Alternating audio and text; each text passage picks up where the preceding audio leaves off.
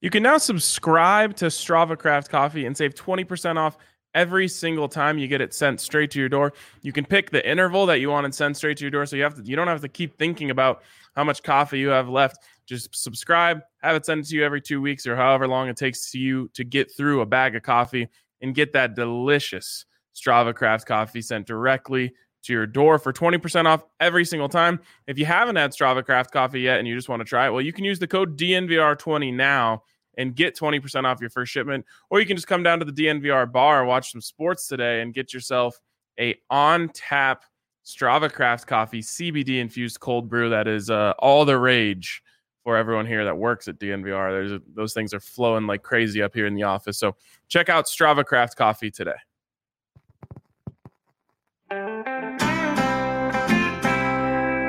Broncos country is drinking the Coors from Mile High. The best part of the weekend, hugging a perfect stranger, they become a friend. Having a good time when the orange and blue WIN. Tuning in every day with the good folks down at DNVR. And welcome in to another edition of DNVR Live, DNVR Broncos Live, or just the DNVR Broncos podcast, depending on how you're hearing this. Appreciate everyone tuning in with us. And a quick reminder to head over, if you're watching on Periscope and you're maybe having some troubles, head over to YouTube. Always a good connection over there. And you can uh, subscribe to our YouTube channel, DNVR Sports. And you can, of course, throw us a thumbs up on this video, which we'll really appreciate. But another day in the books. And Zach, I'll let you uh, do the honors here. Oh, you are muted. That's uh, Oh. that's a tough scene. My boy's muted.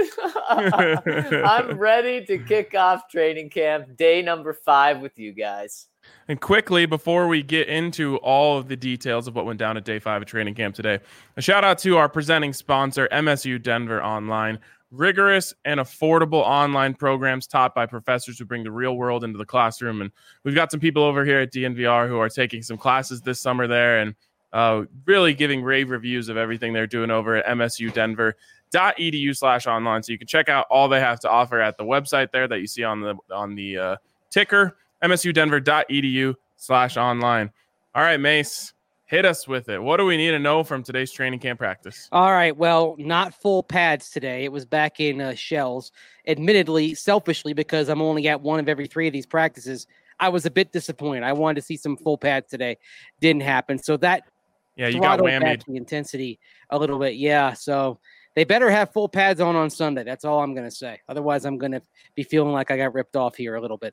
But it was also a day that they actually did some not game condition stuff, but they did do have a couple of move the ball periods, and uh, those are often illuminating. Uh, one thing that we we saw, you know, Jeff Driskel actually the first he's been inconsistent.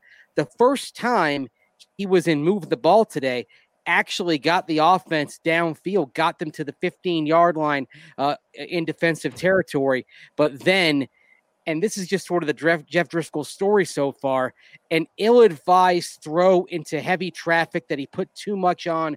It was a short pass, a little bit of a slant to KJ Hamler, and the ball, you know, the, the ball's got a lot of mustard on it. KJ can't handle it. It bounces. You, you got Duke Dawson with the deflection. It bounces. It bounces up.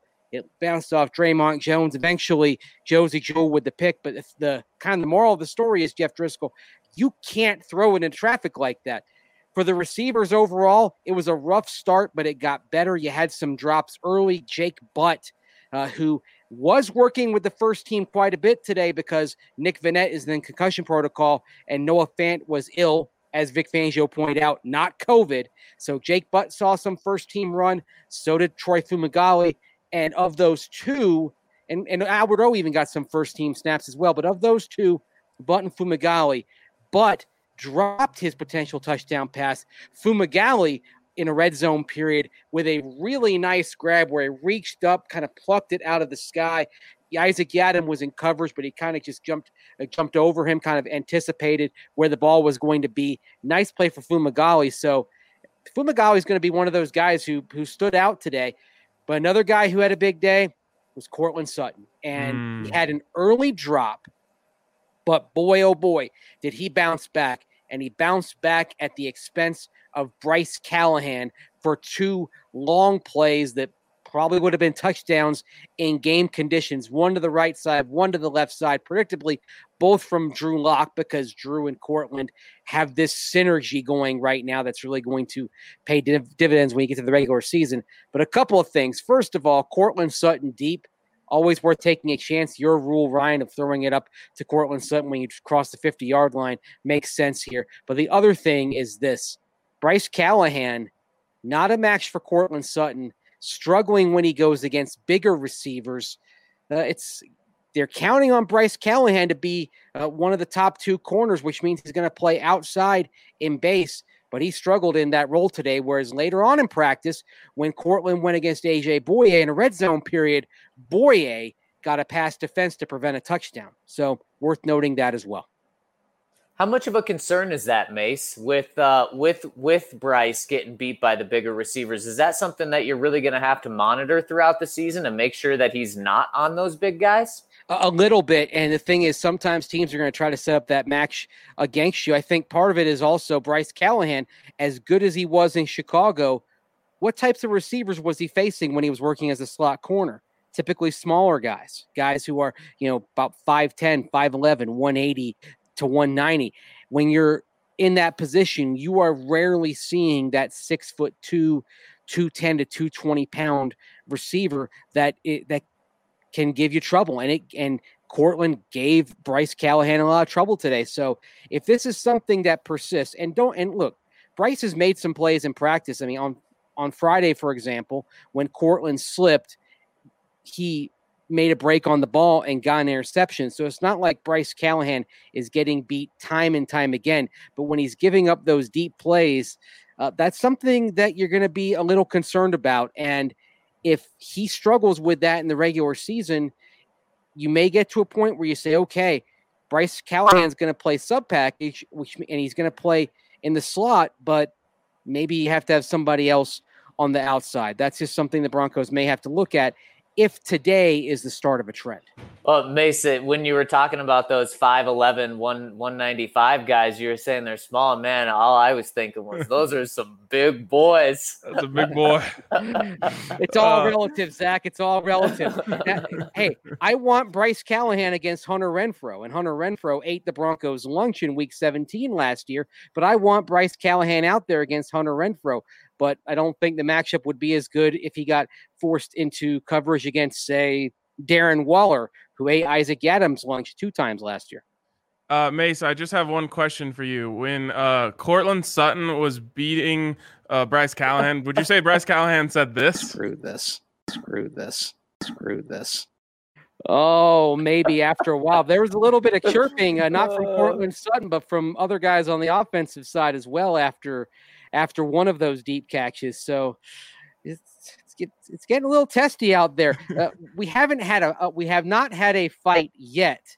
However, there was a brief exchange of pleasantries between Netane Muti and Josey Jewell after a play late in practice. So, you know, you're getting getting some chirping, you're getting some uh, yelling after the play a little bit. We're not at the fight point yet, but I do think as pa- as we have more padded practices, temper tempers are going to start boiling over here with the heat and just the old cliche about guys getting tired of hitting against each other. Unfortunately, no other option until week one.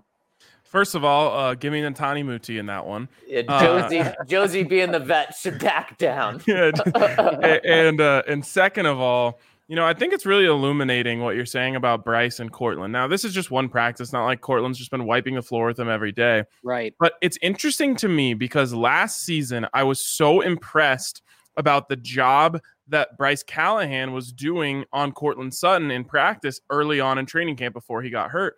And I think it illuminates what can happen when you miss a year's time. As Bryce Callahan was rehabbing, Courtland Sutton was just getting better and better and better and better. And all of a sudden, now Courtland might actually have the advantage in that matchup. Whereas I think last season, in the early goings of training camp, it was actually uh, Bryce who had the advantage in that matchup. It's just an interesting thing that maybe you you know you wouldn't think about if you didn't see those guys go to, go up against each other in training camp every day. Yeah, rust matters, and literally with Bryce Callahan, he's got about a week and a half work of worth of work over the year and a half since he had that injury in Chicago until training camp started this year. So he's got to knock the rust off a little bit. Now, the fact that he knows this scheme well, having played in it for four years under Vic Fangio in Chicago, it gives him an advantage. I think he can pick it up, but sometimes the timing just takes a little bit longer to get back. And Courtland Sutton, he's better than he was at this time last year. He's got an elite season in his back pocket, a Pro Bowl in his back pocket. So I think it's the combination of two things Bryce Callahan getting back to 100%, knocking the rust off, but also Courtland Sutton is better than he was last year and uh, at this time. And he, as we say, he's a legit wide receiver one. he's playing like it out here. And I, and I love the fact that he had the drop early today and he put it behind him and he made big plays throughout the rest of the practice. You always want to see a guy who can overcome a mistake quickly, put it out of his mind. That's part of the mental maturity that Courtland Sutton has now in year three. It's really good to see that. Well, and Mesa, I saw that exact same thing on Sunday as well. I think Courtland actually dropped his first three passes. mm hmm Davontae Harris got his hands on two of them. And then Sutton actually ended the day as my offensive player of the day because he bounced back. And and you need that from Courtland. He's young, but on this offense, he's not young. He's yeah. a vet. So I love hearing that for a second uh, a second day this week that he had that. And guys, in this conversation, uh, while it may be a little scary that that Bryce can't handle the big guys, there is a positive from this. AJ Bouye may rather say that he would rather cover Courtland Sutton than Jerry Jeudy. Bryce Callahan, I bet he would say he would rather cover uh, Jerry Jeudy than Courtland Sutton. So if you're able to just get those matchups and make sure that Vic's able to put his corners in positions where they're going against certain guys, well, Courtland Sutton's a number one receiver. If, if Bouye can go against him, well, there, you're good. If you get a, a smaller, shiftier, better route runner type receiver, Bryce Callahan's the guy to probably take him on. So um, it, it can be a little scary at first, but if Vic's able to work those matchups well, it could actually be an advantage. I think that that's a great point. Mace, we got a question coming in here from Living Patty's Life. They asked, "How did uh, Cushenberry look running with the ones?" He held his own. Uh, when I was zoomed in on him with my binoculars, there were a couple of times that I noticed that he was able to he was able to uh, go against Mike Purcell and get him out of the flow of the play and set up a couple of runs. So you know, Cushenberry, it didn't look to me when I watched him, it didn't look too big for him. And, and that was a positive sign. They were rotating him with Austin Schlottmann on the first team at center today.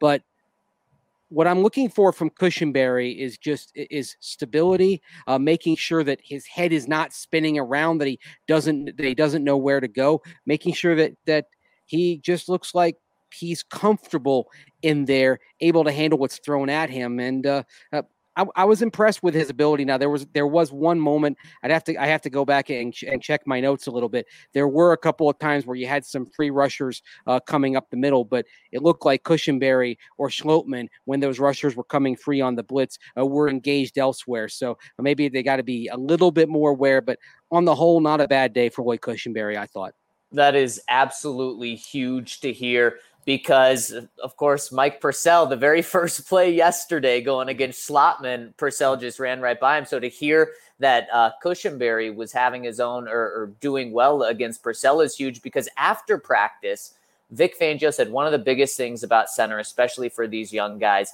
is being able to make all the checks at the line. And he said but the thing Cushenberry has going for him is he's smart and he excels at that. Right. So he's got the pre snap stuff down, according to Vic Fangio. And if he's taking care of business on the field, I need to see him as the first team center tomorrow, Friday, Sunday. And I understand they're probably not just going to give him the job right now, but I need to see him at taking at least some snaps with the first team every single day from now on.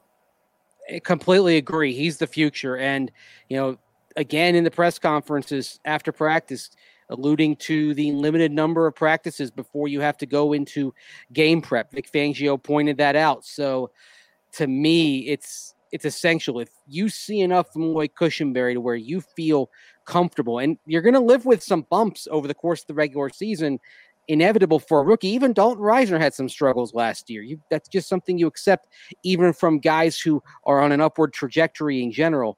But if you if you're Mike Munchak, Chris Cooper, Pat Shurmur, Vic Fangio, and you can see the positives with Lloyd Cushenberry. You've probably got to get him out there getting more reps now because it's not a question of if Lloyd Cushenberry is going to be this team starting center, it's when. Is it sometime this season? Is it even next season? But if it looks like it's going to be sometime this season, just go ahead, make the commitment now. I think uh, another thing that's a matter of if, not when, or uh, when, not if, is Demar Dotson. What's our uh, Demar Dotson update today? Still, uh, still working down the depth chart. Still working with the threes. You had Jake Rodgers and Elijah Wilkinson both getting reps with the ones today, and uh, mostly Elijah Wilkinson and, and Jake Rodgers. When he went out against Von Miller, it was what you'd expect.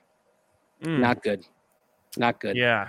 Yeah, I can uh, can only imagine that wasn't a good. And speaking of that, you know, yesterday Zach talked so much about the pass rush, uh, really putting pressure on on the offense how did they did they respond well today in terms of stopping uh, stopping the pass rush? Responded well, of course. They didn't have to see Bradley Chubb today. Now that being said, you had some moments for Malik Reed. Both Malik Reed and Jerry Attaochu saw some first team reps, but Malik Reed was flashing. And and they would they were using him on both the right and left side, and they moved Von Miller around as well. So Von Miller had some snaps against Garrett Garett Bolles, working as right outside linebacker. But Malik Reed had a few pressures, but the thing that I liked best about him today, guys, when he was out there, he did a great job setting the edge. And there was one play where he just he kind of he, he was defending the run, and Philip Lindsay was coming at him, going to the left side, and basically he took advantage of Bolles lunging and got Bolles out of position and then whipped around and closed the hole. And Phil had nowhere to go. A really savvy play by Malik Reed against the run. He looked he looked impressive out there today. And yesterday he was getting some pressure off yep. on Drew Lock as well. So that that's great because we talked about the depth there, maybe not being very good. Well, if Malik Reed steps up, that would be absolutely huge. Maybe the the Shaq Barrett type of role and type of player, which which would just be huge. Mace, I gotta get a Jerry Jeudy update today. Of course, Courtland Sutton brought the heat did Jerry Jeudy do anything that that stood out either way to you today? Uh, it was a quiet day for Jerry Jeudy. He had and he was going up against the ones a little bit more today. But like for example, uh, he had a play in a and I believe it was a red zone period. I'm actually just going to go back through my notes here really quick because I want to get that I want to get the details r- right on it. But Jeudy was running a crossing route, and what happened and and what happened was that you had Kareem Jackson there step for step, and Jeudy caught the ball, but Kareem Jackson made sure that it got that it went no further. It was actually part. It was a third and goal play from the five yard line. So Drew Drew Lock had gone back to throw. It was in a seven on seven period, and Kareem did a good did a good job kind of reading Jeudy's route, making sure it was covered. And this is the sort of thing that you're going to have when you're in the red zone. You've got extra traffic. You're gonna ha- you're, you're gonna have to be able to make plays with guys bearing down on you. So uh, a little bit of a teachable moment, but also a great play by Kareem Jackson uh, to make sure that it didn't happen. But aside from that, like there was one play where Drew Lock targeted Jerry Jeudy, and this isn't on Jerry Jeudy. Uh, Drew Lock He's rolling to his left and he tries the cross body, you know, cross his body throw, going, he's moving one direction, he throws the other. Not a lot on it. An easy, an easy pass defense for the defense, an incompletion. That's not on Jerry Jeudy. That's on Drew Lock just trying, sometimes trying to do a little bit too much. So really a quiet day for Jerry Jeudy. But again, he started. He's going up against the first corners, and uh, he went up against AJ Bouye eight times, and Bouye kept him in check. So the uh, the learning is ongoing for Jerry Jeudy. Not every day is going to be spectacular. And then I think the last uh, requisite update we need is how did the running backs look today? It, it was kind. Of, it was a quiet day. They did emphasize the run early, and both Melvin Gordon and Philip Lindsay had had some nice runs. Uh, they weren't as active in the passing game as they have been over the last few days of practice. Maybe that's something that they'll uh, work on a, a, little bit more. But at the same time, you know, there were there were moments where uh, the holes just they just weren't there. And I, I allude to Malik Reed making that play against the run, setting the edge really well, and saw a lot of good work from the defensive line against the run. Melvin Gordon and Philip Lindsay at times didn't have many plays, didn't have many places to go. Uh, I, I really the, the run that jumps out to me though. Oh, it was early. It was probably the best running play, and it was actually the third play of the first team period. And and what happened? They actually opened with twos versus twos. So Philip Lindsay was out there with the twos and a real nice job of getting the le- uh, getting the left side sealed. And Philip Lindsay was off and running for a game that would have been at least ten yards in game conditions. That that looked really good. And also, I I know I, they weren't as involved as much in the passing game, but one of the few bright spots in the red zone period uh, for the Broncos offense, for the Broncos first team offense, was Melvin Gordon with a little catch and run.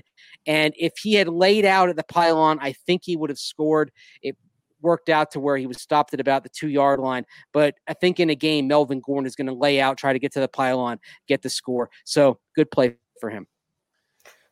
Speaking of the running backs, did you see Curtis Modkins saying they don't think they just have a one-two punch? They think they have a one-two-three punch with Royce Freeman. Okay, well, here's the thing.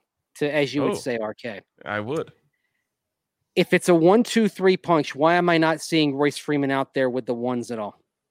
Yeah, that's exactly because what I thought, Mace. yeah, I mean, when I saw that, I, I thought, boy, why aren't you showing that? Is Royce Freeman going to be the secret weapon on offense that they don't even want the, the small local uh, media contingent to see?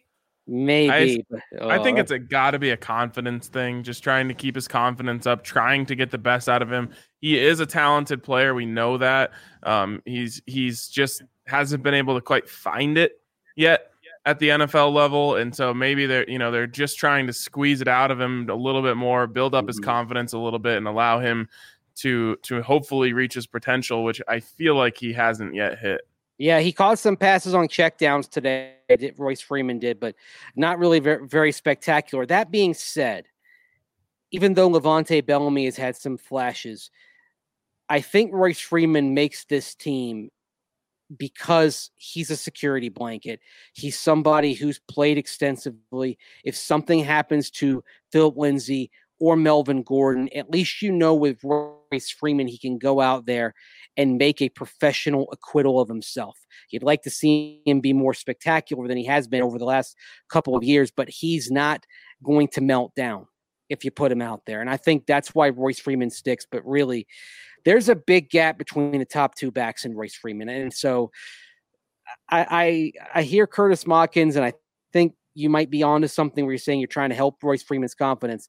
But if they really felt it was one, two, three punch, then wouldn't you give Royce Freeman some looks taking the handoffs from Drew Lock? That's all I'm saying. Yeah, w- without a doubt, and that's actually that's something that I've noticed this camp is LeVante Bellamy getting a lot more run, uh, mm-hmm. not with the ones, but just making a lot more plays than Royce. And it reminds me of Phil when we talked to Phil last year, maybe week twelve, and someone asked him about you know the one-two punch with you and Royce, and he said, whoa, guys, don't forget about Devontae Booker. We got this one, two, three with Booker as well. And it was like, oh, well, the, the only reason that I, you know, we don't think of Devontae Booker is because he's not playing. kind of same with Royce. now, what's interesting, I, I see a comment coming in uh, from someone who identifies himself as some person. I love that. It says, I like Royce, I really do, but he might have proven the point that you can run a guy too much in college. And you know what? That's why he dropped to round three, was concerns about the workload. And you think back of the Broncos' recent draft rookie acquisition history for running backs. Two guys who didn't work out as day two picks were Montee Ball and Royce Freeman is trending in that direction. What do they have in common, gentlemen? Heavy workload at Wisconsin Oregon, respectively. It's a good point. It's a good point. I just, to me, you know, it, it all started with that high ankle sprain, and and I don't know if that just derailed him, but you know, he he got mm-hmm. off to mm-hmm. such a good start. It's the first few weeks of his rookie season. and he got that high ankle sprain. He came back that season. He wasn't the same then, and it just he's never really felt explosive since then to me.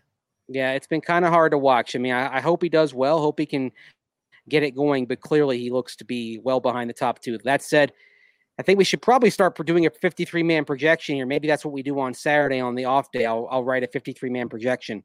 I've got Roy still on my 53.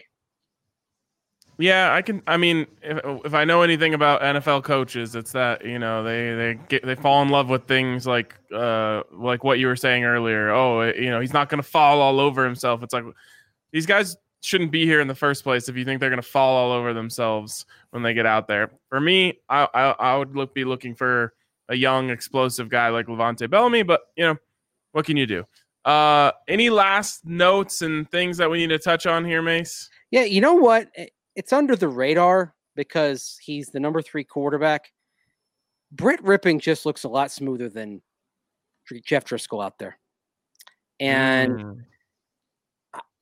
it doesn't seem imminent, but I'd like to see Brett Rypien get a few second team looks from time to time, especially without game reps this summer. He uh, he's he's solid. I think I what I see from Brett Rypien is somebody who looks unruffled. Whereas Jeff Driskel, for example, you can kind of sense you can kind of sense the gears trying to mesh uh, in his mind as he as he's working through things.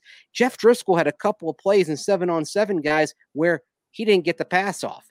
And one of the things about seven on seven is that it's the drill exists for a lot of reasons, but one of them is for the quarterback, you want them to throw the ball because it's about making a decision for which play has the, either the least risk or the you know if, if, guys are covered which is which is the play that still has the best chance of working out. You want him you want him to decide. You want him to make a commitment. And so I recall it with Paxton Lynch a few years ago. when I see a quarterback in seven on seven not throw, it sets off the alarm bells in my head, guys. Yeah, without a doubt. I prefer the Paxton approach of just taking off and running as opposed to just holding the ball. yeah, the, the whistle blew twice in three snaps in in seven on seven for Jeff Driskel, and that's a sound no quarterback wants to hear. A bad, bad sound. It uh, sounds like sacks. Mace, people are chomping at the bit in the comment section. They need to know how is the long snapper competition looking. Okay, well, I'm gonna tell you guys this: we, if you want one-on-one interviews at camp, you in past camps, you just go up to the guy and ask him coming off the field for practice. Now you have to go through the team. Two of the guys that I have requested for one-on-one interviews because I, I want to get to the bottom of this long snapper competition requested both Wes Farnsworth and Jacob Bob. oh boy, I, I, can't wait for that one. Hey, you know what? We pride ourselves on thorough coverage here, gentlemen. Amen. And uh, what I want to do, I, I got to go through the rosters around the league. How many teams have two long snappers? Frankly, guys, with only 80 players in camp, I'm shocked the Broncos decided to come in and have that long snapper competition anyway, with the roster truncated as it were. But you know, yeah. hey, so I want to get to the bottom of this. I want to find out what a long snapper competition is like. Well, as we know, Casey Kreiter just wasn't getting it done. Yeah, nope. yeah. What part? He wasn't getting in the getting it done in the not getting paid very much money category. yeah, I mean, you know, what part of Pro Bowler don't you want on your team? You know. uh, the oh, three million dollar part. well, no, he's at one. He's at one million dollars for the uh, Giants. Okay. He's a little, little over one, and uh, I wish we had the clip of uh, Tom McMahon's answer when he was asked about long the long snapper competition and the fact that Casey Kreiter wasn't around because that was the guy who basically pleaded the fifth on that one. Oh wait, Mace, I do think we have the clip. I think it's screw this. screw this. Screw this. Screw this. Oh my goodness gracious, you guys, you're too much. That, that one lives on forever. That one, uh, I'm so happy that happened. Um, all right, Mace. Uh, I think that's a that's a good. Actually, that's a fantastic recap of practice. No one is more thorough than you in your uh, in your practice notes, and uh, we really appreciate that. So, uh, for those of you who are watching live, we thank you for tuning in. For those of you who are going to head over to the podcast forum with us, uh, stay tuned. All right, shout out to everyone who's still with us here on the podcast forum of today's show, and uh, before we go too much further, a big shout out to Breckenridge Brewery. You know, you, come down here to the DNVR bar. You got to do two things. You got to get yourself an RK special, and you got to get yourself a picture in front of the Instagram wall, maybe holding the RK special. I did that yesterday, and uh, and it's you know that's if you didn't come here, order an RK special, and post a picture on the Insta wall, did you really come at all? That's what I always say, Zach. So come on down, enjoy yourself a Breck Brew, or just go to your local liquor store and get yourself some damn good beers. Ryan, I'm not gonna lie. I thought you were going to say you got to get yourself an RK special and then get yourself a picture holding RK. I thought you were going to be available for photos uh, all all weekend. If you buy an RK special, you get a picture of holding Ryan as well. You get a picture of me. You're holding me, and I'm pouring the RK special into your mouth. oh, that sounds fantastic. And something else that we know is fantastic is basketball playoffs are here. Ryan, you got the black Jamal jersey on right now. And man, Nuggets playoffs are in the air. And there's one place to get in all the action in his DraftKings Sportsbook. And to celebrate the first round of basketball playoffs being here, DraftKings is offering you an amazing bet offer. For every bet of at least $20 on basketball, DraftKings will give you a $10 free bet. That's all you have to do is bet on a game in the first round and you get a $10 free bet. So head to the app right now, DraftKings Sportsbook. It's America's top rated sportsbook app. And of course, they have hockey playoffs. They've got everything you need to help it make it rain all week long. DraftKings is secure and reliable, and you can withdraw your funds at your convenience. So go and download the top rated DraftKings Sportsbook app now and use the code DNVR when you sign up. For a limited time, all new users can get that $10 free bet when placing a bet of $20 or more on all first round playoff action. That's right. DraftKings Sportsbook is going all out by offering a $10 free bet when you place a bet of $20 on all first round action. Again, use that promo code DNVR at DraftKings Sportsbook. Must be 21 or older, Colorado only. Bonus comprised of a first deposit bonus and a first bet match, each up to $500. Deposit bonus requires 25 times playthrough. Restrictions apply. See DraftKings.com slash sportsbook for details. Gambling problem? Call 1-800-522-4700. And Zach, I believe it is that time for the DraftKings pick of the week.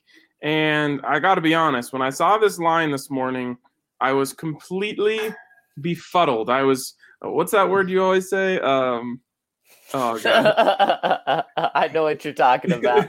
It's a it's a non-word, right? yeah, it's like a mix of befuddled and frazzled or Befazzled. frazzled.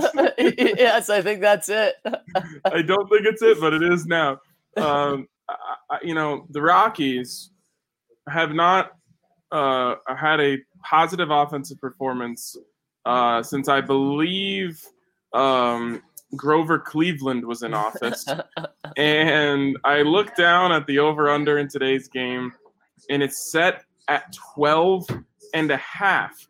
Now, this is not being, you know, this is this is crazy to me because that that offense has been ice cold of late and you go out to Houston yesterday the, the over under set at 9 I said before that game on DNVR bets daily uh, there might be two runs scored in this game. And if the game had ended in regulation it would have been a grand total of 0 runs scored in the game. They had to get the free runner on second base. They finally ended up scoring 3 runs in the game. Anyways the, the over under was triple that yesterday. Well, now it's quadruple that today, 12 and a half. So give me the under in that one. Uh, both just just really struggling offenses right now. And I, and I hope I'm wrong. I hope the Rockies score 12 runs themselves. But until they get heated back up, I'm going to keep taking the under in these games. Well, I love that bet, Ryan. It's crazy that they scored two runs yesterday in the game, and now it's uh, 10 more than that, 10 and a half more than that. So that is just wild. Uh, love that bet right there. And Ryan, when I was going on DraftKings Sportsbook this morning, something came across my eye that I could not pass up.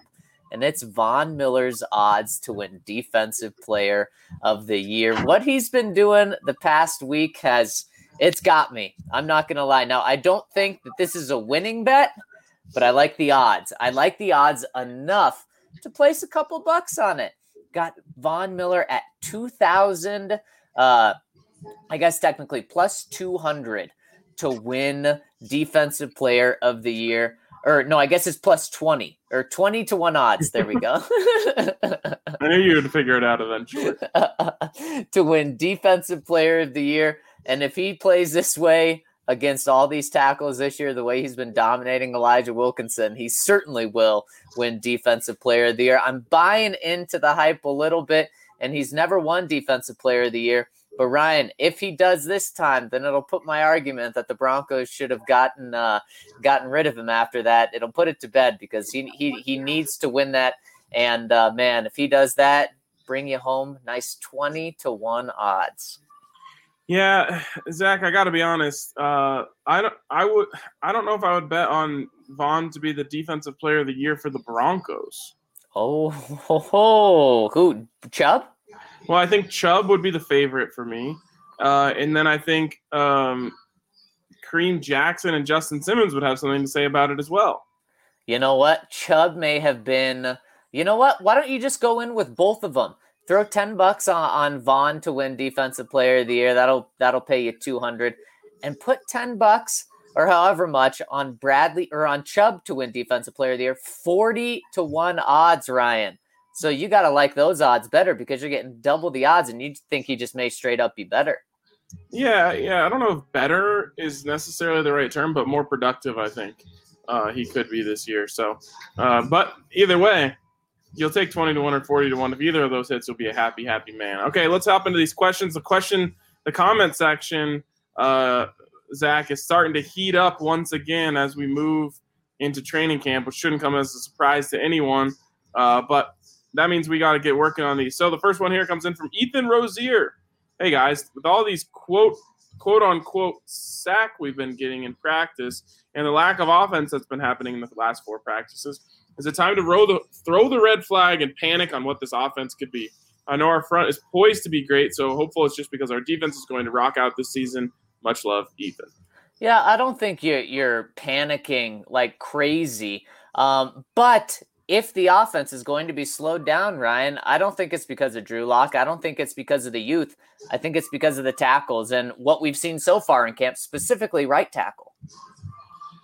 Yeah, yeah. I mean, I'm worried, uh, but I wouldn't say it's time to push the panic button.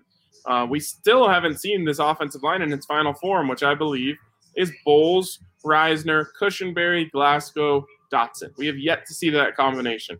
I want to see that combination start to work together. Maybe it's the beginning of next week, whenever it is. I want to see those guys get together, and then I want to see them start throwing pressure again. And once those guys start to build chemistry, I think they're going to do a little bit better job handling the pressure. Uh, but it is that's the one thing that can derail this offense, and it's definitely worth being worried about. Yep, exactly. Low Country Bronco says, What's up, boys? I noticed yesterday during Bouye's press conference that when asked about his matchup against the Broncos receivers, he had good things to say about Jeudy and Hamler, but didn't mention Courtland Sutton. I took this as shade. Did anyone else notice? Well, as we've been seeing, it's been he hasn't faced Courtland all that much. Yeah, and I'm I can't I didn't really take it as shade at all. Um, maybe because he was expecting Courtland to be a good player, so Jeudy and Hamler have surprised him.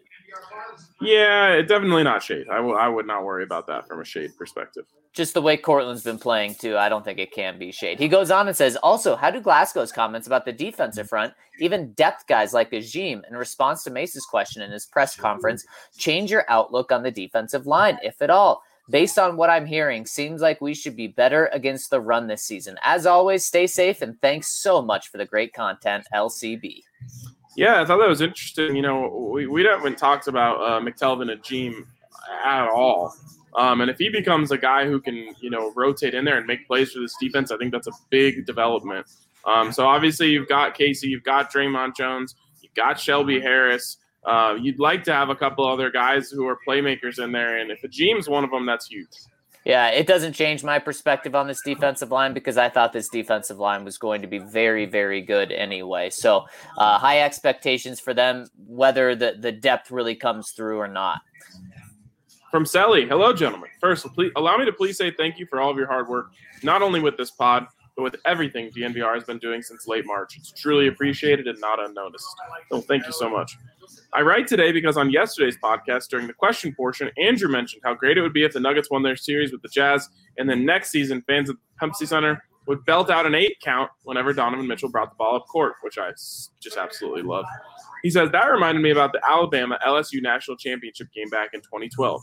Alabama won, and their defense was so dominant that LSU didn't cross midfield once.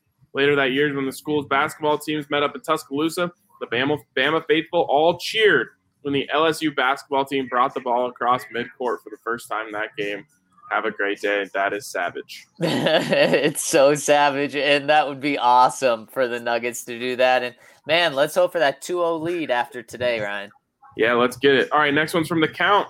In general, what positional battles are the hardest to predict and measure during regular non COVID training camps? Love the count.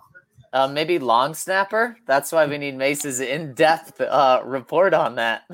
For me, it's absolutely offensive line battles. Um, you know, what people don't realize and what makes this training camp extra difficult is it's really hard to key in on uh, on a certain position for very long.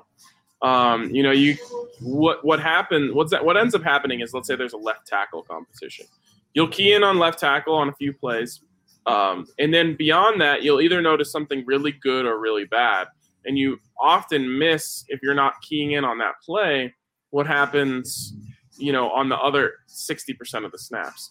Uh, and it beca- and it can become really difficult to follow. Um, you know, what was great when we were all out there, Zach, is you and I did. Uh, one person did the observations, the other one did this the uh, battle spotlight, and then you got to key in for every play.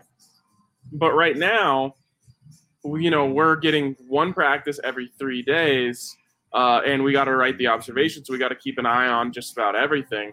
Makes it really hard. And offensive line is always the hardest to key in on for me, at least. And I'll go even more specific. I'll go interior offensive line Yeah. because with tackles, you can kind of see if Elijah Wilkinson absolutely got smoked by Von. But on the inside, was Lloyd Cushenberry supposed to get the blitzer? Kind of like Mace was saying today, it was hard to tell whose responsibility that was. So I totally agree. From Love Thunder Down Under, I've written some pretty expletive laden posts in the past asking for you guys to calm me down on Jerry Jeudy. You could never do it. Now here we are. He's on the field at camp, and every person with a mic in their face is making it worse. I don't think I'll be able to handle him not being outrageously good on game day. So I honestly can't remember a rookie getting as much praise as JJ out of camp. Ever. Am I right on that? Not Von, not Chubb, not to this extent anyway. Who's the last offensive rookie to get this much hype for the Broncos? Uh, to be honest, Zach, I think it was Courtland Sutton. Like, do you remember what he was doing with Case Keenum in that first camp? It was every day he was just mossing fools left and right. Yeah, he, he really was. But Ryan, I don't even think that praise is coming to what Jerry Jeudy's been doing, especially we're talking eight year, 10 year vets on the defensive side. Yeah, those that's a different type of praise. Uh, but I do remember, uh, you know, Chris Harris saying like, we got him in the in the second round. He should have been a top ten pick. Talking of Courtland Sutton. Yeah, it- yeah, that's that's very true. He goes on and says, uh, speaking of wide receiver hype, what's happening with Ruggs? Is he getting the same sort of hype? Thank you for the coverage, gents. I now no longer listen to the pod. I watch it mainly because Zach's shirts and get up is pretty loud, but not loud enough through the mic yet. But you keep it, uh, you keep at it, lad. One day your fashion will manifest itself and sound into our ears. I can't wait. well, I hope you are listening to the pod now to get your question answered. Um, and Ruggs, Ryan, I haven't heard anything. I imagine just all the praise coming from Jerry Jeudy that people out in Las Vegas are hearing the things about Jerry Jeudy. I'm not hearing anything about Ruggs. Yeah, there's so much hype about Jerry Jeudy that all of the hype around Henry is getting swept under the rugs. oh, wow, impressive. uh, we- got Broncos only chiming in. Why are you guys, Mason in particular, so concerned about Driskel's subpar play at quarterback? Wouldn't we pretty much be screwed or be expect to be screwed anyway if Lock goes down for any significant amount of time? Also, please elaborate on the incident you keep referring to lately about Kevin Hogan getting Theo Riddick hurt last year. Thanks for the great coverage, Broncos only. Well, uh, I don't think I fall into that category of being overly concerned with uh, with Jeff Driskel. I will just say that you know we have to watch him when you know for at least one third of the reps, uh, and so he gets put under the spotlight in a way that he never will. Hopefully, touch wood, during the season. Um, so you know that's a better question for Mace. Um, he he is a he he's a big believer that it's important to have a good backup quarterback. Yeah, yeah, and it, it is now. If you miss Drew for two games, you're not screwed. You need some guy to come in and Brandon Allen, you get you one and one, two and one.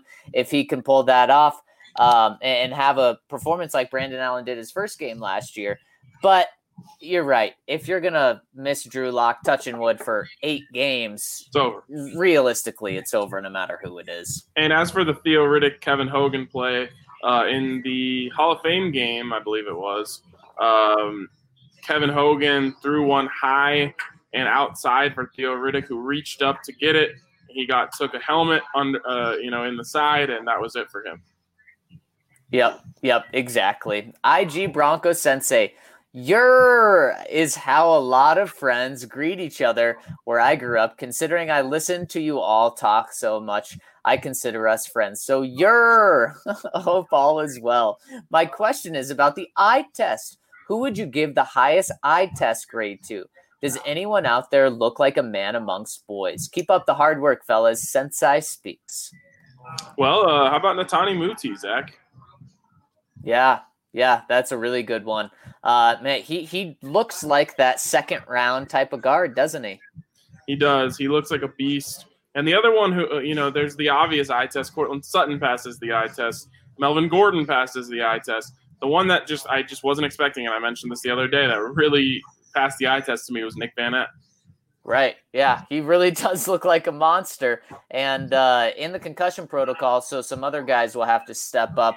You hope that Jake Butt passes the eye test these next couple of days. Absolutely. Next one from Dan Burke. It's Wednesday, so we're gonna get mad. And today we're mad at Mr. Connor McGovern. Not really, but you know.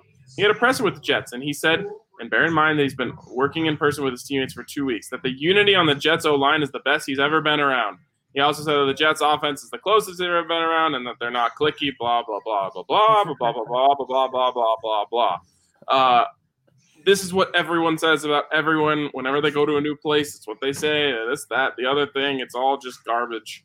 Uh, I've got nothing else for you on that. yeah, and I'm not going to disagree with you, Ryan. Of course, it would be it would be crazy if Chris Harris went to uh, the Chargers and said, "Yeah, this group really doesn't stack up to what we had last year." I'm a little disappointed. Connor McGovern's like, look, you know, it's it's nice being here and all, but man, the unity on that Broncos offensive line that was way better than what we've got here in New York. Uh, for some reason, there's all these clicks out here. I don't know what's going on out here. yeah, maybe the fact that he brought up clicks means that there actually are clicks. Yeah, maybe. He finishes by saying also just a general comment. Remember last year when the Broncos were doing joint practices with the 49ers and their foghorn, and the 49ers, specifically the defense, were much more fired up than Vic's Broncos, and it showed on the field. Were, you were y'all surprised that they made the Super Bowl after what y'all saw? And is this current Broncos defense showing similar levels of intensity? That was that was like a Kyle Shanahan thing. I don't think that was their defense itself. Kyle Shanahan pumped those guys up, and I, I haven't seen that, but it, it's it's just a different approach to practice. Yeah, man, I'll never be able to look at if practice is the same ever since uh, ever since you saw Kyle Shanahan walk out there, you know, with the boom box, get his guys fired up, get everyone riled up, and then they just went out there and smacked the Broncos around. Uh, like every Vic Fangio practice now seems like it's in slow motion ever since I saw uh, a San Francisco 49ers practice. Seriously. Dan Burke also comments again and says, Sorry for the double comment, but I know y'all saw Calvin Anderson go viral with his double blocking video. The, the sh emoji. yeah, maybe he'll get a shot at right tackle, but so far, Jake Rodgers and uh, Elijah Wilkinson. The double block was impressive. Yes, I'll give him it that. definite, definitely was. And smart to use his platform uh, to spread the word about Calvin. Yes, absolutely. Spread the word about Calvin Anderson, or maybe don't, because I thought he doesn't want us to talk to talk about him. But maybe I'm just getting confused. Of course, head over to dnvrgolf.com to download the WGT app.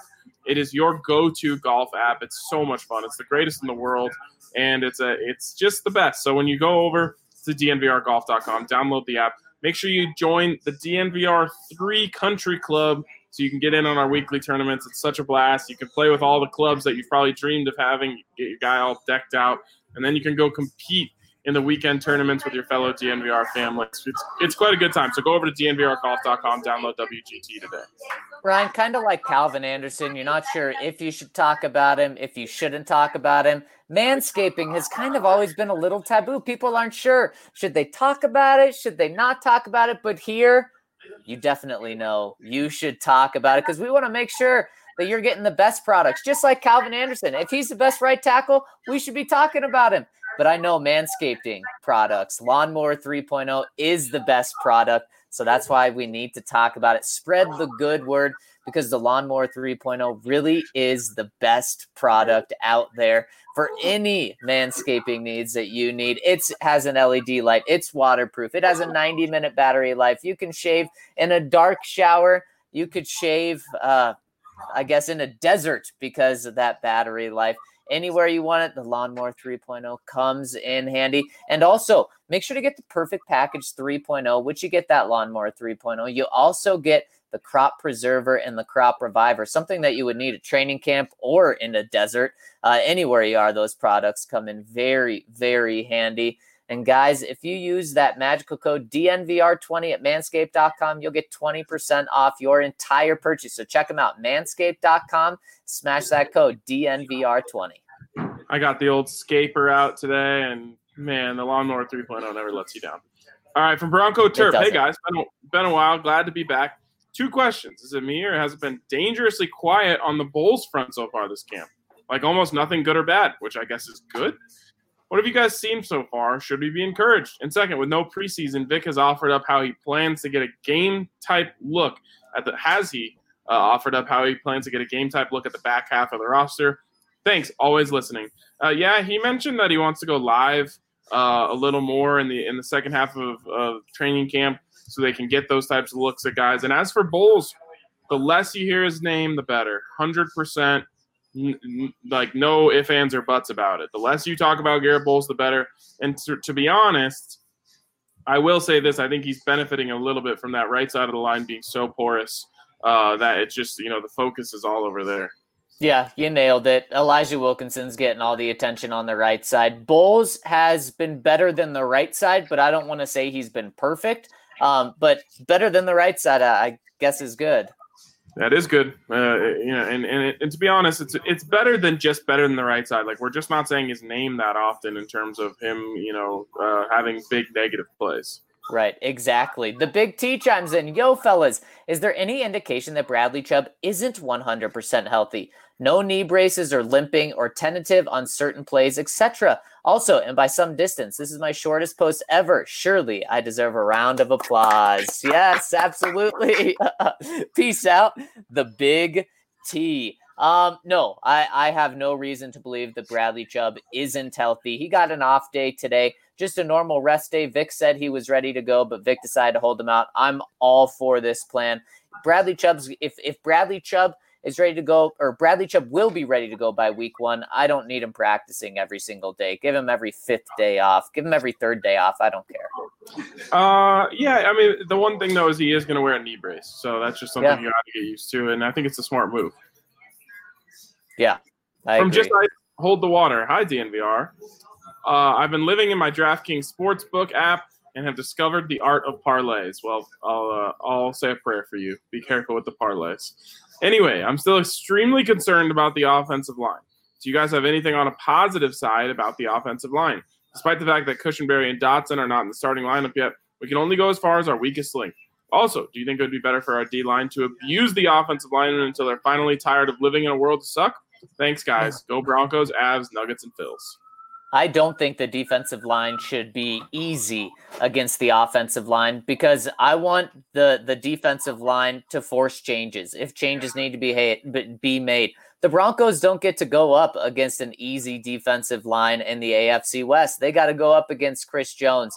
Uh, they got to go up against the Melvin Ingram and Joey Bosa's of the world. So they got to be ready for that. And if Elijah can't hold his own or Garett can't hold his own, then uh, you need to see DeMar Dotson's, Calvin Anderson's get their chance to see if they can do better.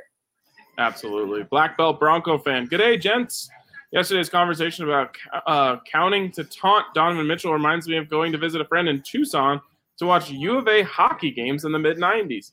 They had a tradition of waiting until a score was announced, goal by so and so at 1:30 or some such, and laid into the goalie with "He shoots, he scores. Hey goalie, you suck," which usually lasted until after the next face-off.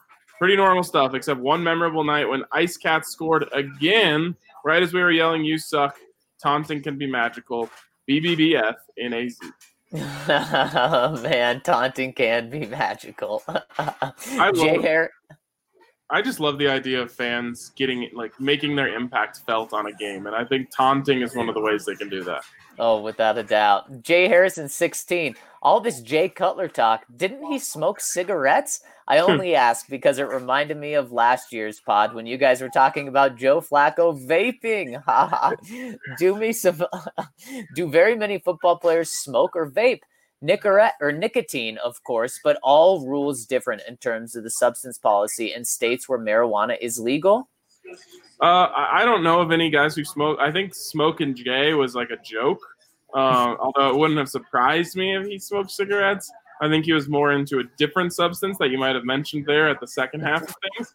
Um, as for nicotine, though, yeah, I mean, guys, uh, a lot of these guys love to chew, so uh, that is more common than cigarettes. I don't think I've ever seen one of them smoke cigarette. Man, I definitely thought smoking Jay was a joke. If that was real, then uh, I guess it explains a lot about his career. All right, a long one here from LDJ.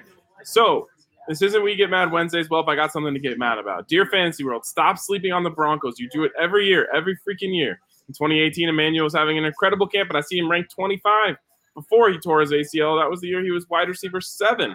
You're ignoring Drew Lock and all these weapons as a sleeper QB stash, but we're keep but we're bigging up Daniel Jones. Seriously, Courtland is a top 10 wide receiver or top eight wide receiver in the NFL, and a ton of NFL analyst minds, from Nate Burleson to Daniel Jeremiah and Bucky Brooks to TFF to PFF to Around the NFL podcast and NBC Sports with Chris Sims and Bleacher Report. But they have him as a wide receiver 22 in fantasy. Seriously? He's not top 20, but DJ Chark and DJ Moore are. And they keep talking about his target share. But we're three days in with pads, and it looks like the court's getting 60% or more of the targets, et cetera, et cetera, et cetera. He talks a lot more about fantasy. Zach, where does Courtland Sutton deserve to be in the fantasy football wide receiver conversation? Oh, he deserves to be in the in the top ten, especially with where he's uh, how much Drew Lock's looking at him. LDJ makes a good point there, but LDJ, this is actually something where shh, don't don't say it too loud because don't you want to grab Courtland in like the the third round for your fantasy draft? Uh, you know, take advantage of these guys sleep, sleeping on some of the Broncos. It's true, although no one in any league I've ever been in sleeps on the Broncos. They're going to have Jerry Jeudy going in the second round and yeah, all sorts yeah. of other wild things going on like that. Honestly, Ryan, thanks to us, we we ruined it. Yeah, we did. It's our fault. Last one here comes in from the Vonster Returns. Hey guys, I just subscribed today. We got him. I know that him. everyone is really excited about our high draft picks, but I was also really excited about the Broncos drafting Derrek Tuszka. I was wondering if he was looking better than a seventh round draft pick or if he's destined to barely make the practice squad. Love the podcast and keep the great information coming.